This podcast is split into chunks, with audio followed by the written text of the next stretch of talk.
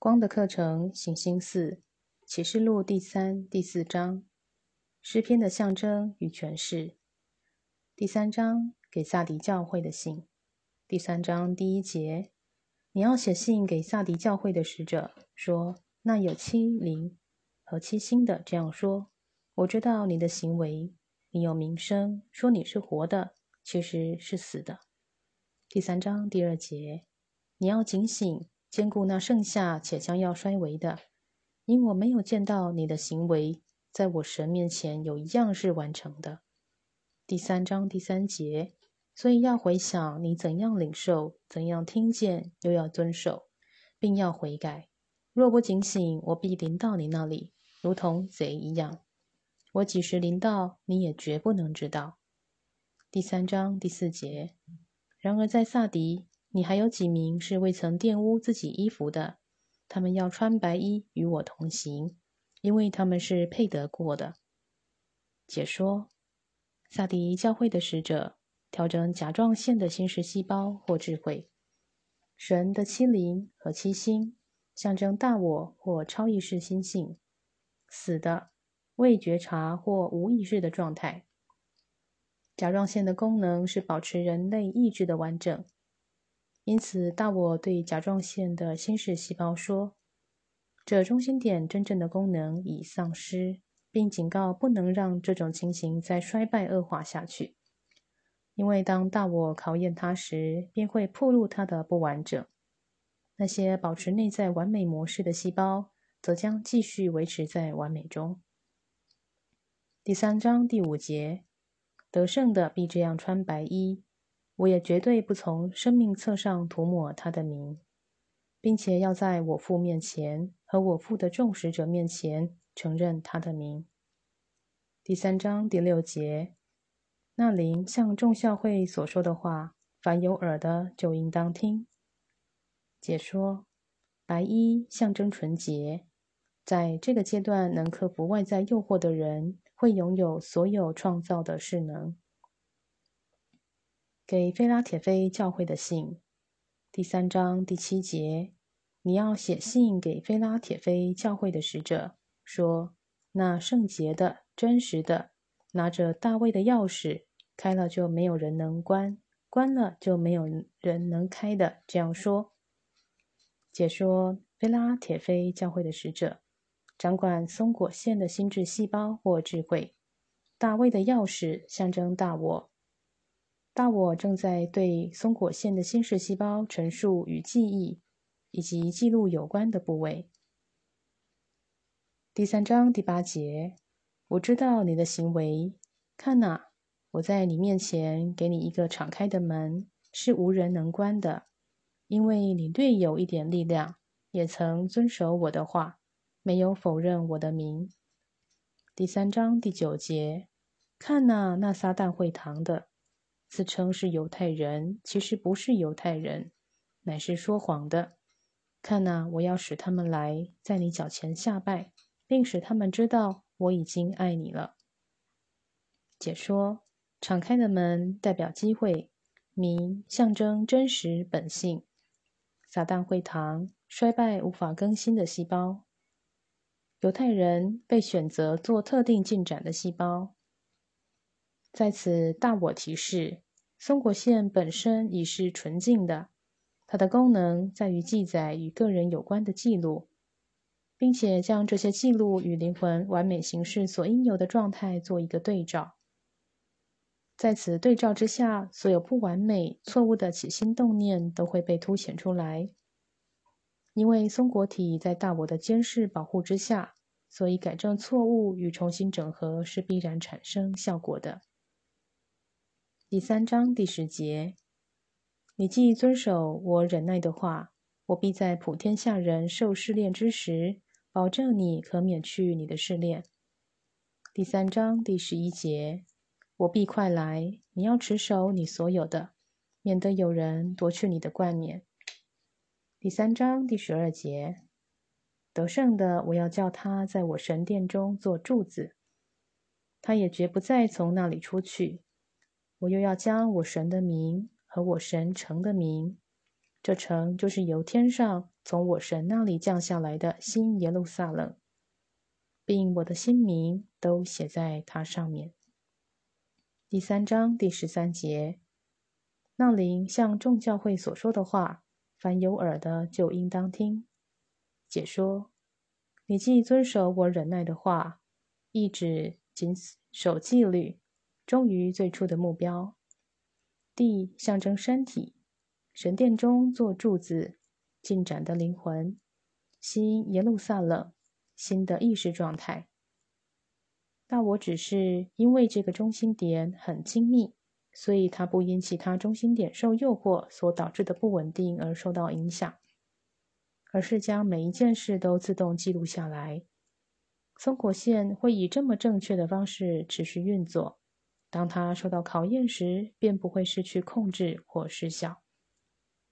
一个能克服诱惑、越过这个层面的人，将会拥有他完整的灵魂记录，包括所有他在地球上的经历，并拥有更新的意识。这将使他不再需要转世，完全处在神的意识中。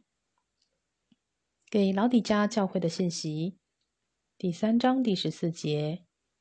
你要写信给老底家教会的使者，说：“那为阿门的，那为忠信真实的见证人的，那神创造万有的根源。”这样说。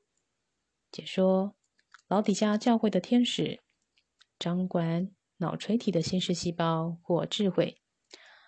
阿门。大我称呼脑垂体中心点的心视细胞为主要腺体。第三章第十五节。我知道你的行为，你也不冷也不热，我巴不得你或冷或热。第三章第十六节，你既如温水，也不热也不冷，我就要从我口中把你吐出去。第三章第十七节，因为你说我是富足，已经发了财，一样都不缺。却不知道你是那困苦、可怜、贫穷、瞎眼、赤身的。第三章第十八节，我劝你向我买火炼的金子，叫你富足；又买白衣穿上，叫你赤身的羞耻不露出来；又买眼药擦你的眼睛，使你能看见。解说：火炼的金子，从日常生活中历练而来的价值。观以及道德标准，白衣纯净贞洁，赤身铺露过错，眼要追求真理。脑垂体的心视细胞陷入在物质欲望的困境，而且满足于这种局限。大我只知道，他将不容许任何负面情况。大我告诉这个中心点，要接受生命中的重要体验。所产生的智慧来丰富自己，并保持自己的纯净，不要沾染污点或有所缺失。这是经由觉察及领悟而获知的。第三章第十九节：凡我所爱的，我就责备管教。所以你要发热心，也要悔改。第三章第二十节：看哪，我站在门外叩门，若有听见我声音，就开门了。我要进到他那里，我与他，他与我一同坐席。第三章第二十一节，得胜的，我要赐他在我宝座上与我同坐，就如我得了胜，在我父的宝座上与他同坐一样。第三章第二十二节，那灵像众教会所说的话，凡有耳的就应当听。解说。所有中心点的细胞都被告知要回到他们的初始目的。大我护守任何愿意接受他的忠告的，但是每个个体必须打开那扇门。当一个人确实把门打开了，才有可能让个性自我与大我合而为一。耶稣比喻这是绵羊与狮子的紧密结合，如同婚宴。就好比他自己克服了诱惑，成为与天赋再度融合的宇宙基督。启示录诗篇的象征与诠释，第四章天上的敬拜。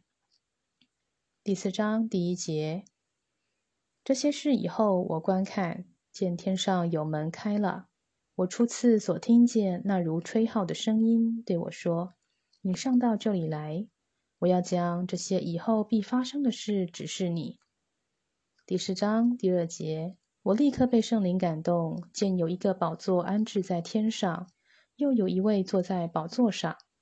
解说：天上有门开了，表示像最初时的声音或大我觉醒。约翰告诉我们。心事的觉醒已经发生了。大我说，当他掌控整个身心时，将会受到指引。第四章第三节，看那坐着的显示的样子，好像碧玉和红宝石，又有红围着宝座，显示的样子好像绿宝石。解说：碧玉和红宝石具有大我的所有属性，象征治愈。攻击与智慧。红，彩虹是所有色彩的总和，包含所有特质的总和。每一个色彩或矿石是神性自我的一个特质。第四章第四节，宝座的周围又有二十四个宝座，其上坐着二十四位长老，身穿白衣，头上戴着金冠。解说：二十四位长老。头盖上的二十四条神经，掌管人的五种感知，身穿白衣与金冠，象征领袖的纯净与地位。他们象征超意识的控制点，或是五种感知的次要控制点。头盖上的二十四条神经。第四章第五节，有闪电、声音、雷轰从宝座中发出。又有七盏火灯在宝座前点着，这七灯就是神的七灵。解说：闪电、声音、雷轰，象征势能正在运作着；七盏火灯，七个内分泌体系的智能控制点；七灵，内分泌系统的七个控制点。第四章第六节，宝座前好像一个玻璃海。如同水晶，宝座中和宝座周围有四个活物，前后片体长了眼睛。解说：玻璃海宁静的情绪，四个活物，四个较低体系的欲望。宁静的情绪使大我得以引导与控制。活物片体长满了眼睛，告诉我们四个较低体系是强而有力的。并对身体自我是完全觉察的。第四章第七节，第一个活物像狮子，第二个像牛犊，第三个脸面像人，第四个像飞鹰。解说：狮子对应胸腺，代表自我满足的行为；牛犊对应肾上腺，代表自卫的本能；人对应胰腺，代表营养的维持。飞鹰对应性腺，代表物种的繁衍。第四章第八节，四活物各有六个翅膀，片体内外长满了眼睛。他们昼夜不歇息地说：“圣哉，圣哉，圣哉！主神是习在、今在、以后永在的全能者。”第四章第九节，每逢四活物将荣耀、尊贵、感谢。归于那坐在宝座上活到永永远远者的时候，第四章第十节，那二十四位长老就匍匐在坐宝座的面前，敬拜那活到永永远远的，又把他们的冠冕投在宝座前，说：第四章第十一节，我们的主，我们的神，你是配得荣耀、尊贵、权柄的，因为你创造了万有，且万有是因你的旨意。而存在并被创造的解说，大我显示已完全掌握这些中心点，因为这些中心点已将身体的掌理权让渡出来。